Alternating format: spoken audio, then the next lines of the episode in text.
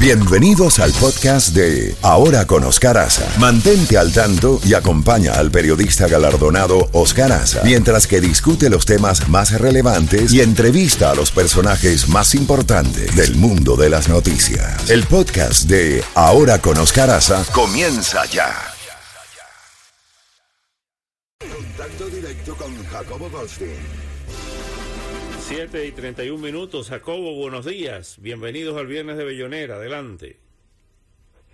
Oscar, tenemos otra vez un cargamento enorme de noticias. Bueno, empecemos con la primera, es que ya se encuentra en territorio americano la basquetbolista afroamericana, la basquetbolista profesional Brittney Griner, que fue intercambiada con el gobierno ruso de Vladimir Putin. Estados Unidos le soltó a Víctor Bout, que le llaman el mercader de la muerte, porque es el hombre que más armas ha vendido en toda la historia de la humanidad, como persona propia, digámoslo así. Y no cabe duda que ha vendido de todo a todos. Y muchas de las cosas que vendió fueron utilizadas para matar a cantidad enorme de personas y a matar a estadounidenses, soldados y civiles. Pero el canje, por supuesto, como era de esperarse, a Biden no lo dejan en paz.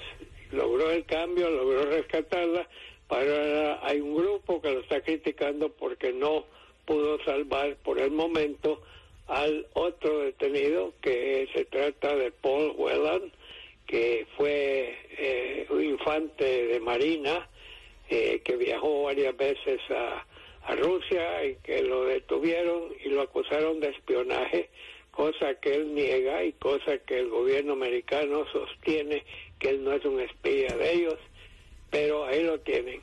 Y entonces, pues, él se va a quedar, la familia de él estuvo muy decente al no criticar directamente al presidente Biden, sino que felicitar a la basquetbolista, que ya está en territorio americano, y al mismo tiempo volver a instar al gobierno que haga todo lo que esté a su alcance para que Whelan sea puesto en libertad. Y Vladimir Putin, pues, ya tiene otra vez una carta en sus manos, porque por muchos años el caso de Whelan se oía, pero no tenía la importancia que tiene hoy en día, así que veremos qué pasa con eso, Oscar. También te quería señalar que el Departamento de Justicia ha tomado pasos pidiéndole a un juez federal que declare en desacato a Donald Trump, al expresidente, precisamente por toda una serie de cosas que ha rehusado cumplir, y otra cosa tiene que ver con la toma del Congreso el 6 de diciembre el 6 de enero, del año 2021, y luego también lo que tiene que ver con lo más reciente de lo que ha ocurrido con los documentos esos que aparecieron no solo en Mar-a-Lago, documentos secretos, sino que ya aparecieron en otro lugar, y entonces vamos a ver qué es lo que va a pasar por ese lado. También tenemos que ya parece que van a también presentar una moción de acusar de crímenes o de delitos a Jeffrey Clark, que es un hombre que era el hombre del secretario de Justicia de Donald Trump en los últimos días de su gobierno.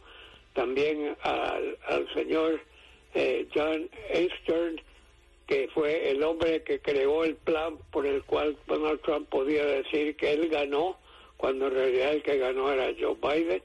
También a Mark Meadows, que fue el jefe del gabinete de Donald Trump, el hombre que estaba al lado del presidente a cada rato, se veían cada 10 minutos. Y finalmente el famoso alcalde que tú entrevistaste cuando era alcalde, a nada menos que a Rudy Giuliani.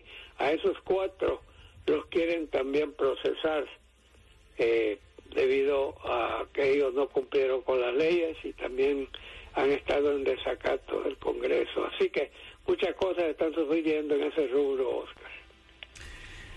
Bueno, Jacobo, vamos a hablar un poquito del Mundial. Hoy continúa el Mundial con partidos donde va a jugar Brasil, donde va a jugar Argentina, donde va a jugar Croacia, creo.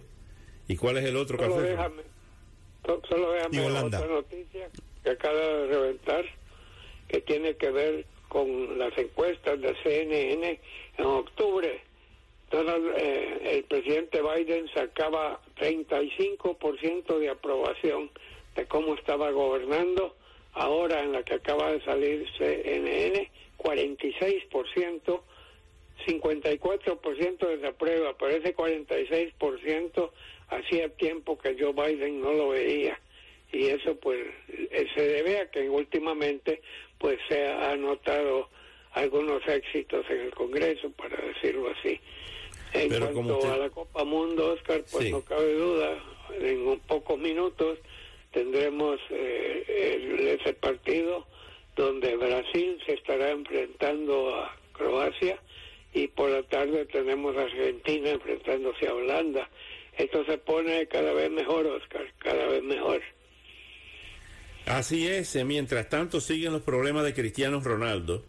Su familia lo sigue presionando para que se vaya del Mundial, para que abandone eso, por el sentón que le dieron. Lo sentaron en el último partido y solamente jugó los minutos finales. Bueno, también se puso muy rebelde en la cancha. Pudo haberlo hecho donde se sientan los jugadores o algo, pero lo hizo en la cancha, y eso pues no le cayó en gracia al director técnico. Bueno, sea como sea, él ha sido un hombre polémico, no es la primera vez ni la última vez, y no sé si va a ser lo que le está diciendo la familia o no. ¿Cuáles son tus equipos favoritos para la gran final? Para mí le sigo yendo a Argentina, porque creo que es el único trofeo internacional que no ha logrado en toda su carrera. Lionel Messi. Astro argentino Lionel Messi, sí, eso para mí. Pero Brasil, hay una cosa que me acabo de enterar. Pelé mandó, desde el hospital donde está, mandó un mensaje de salud y suerte a la selección nacional. Recordemos que el señor Pelé jugó en 3 de los campeonatos, de los 5 que ha ganado Argentina, pero hay una cosa muy curiosa: él anotó 78 goles para la selección nacional. Neymar lleva 77 en estos momentos, y le queda, si gana hoy, pues le queda otro partido más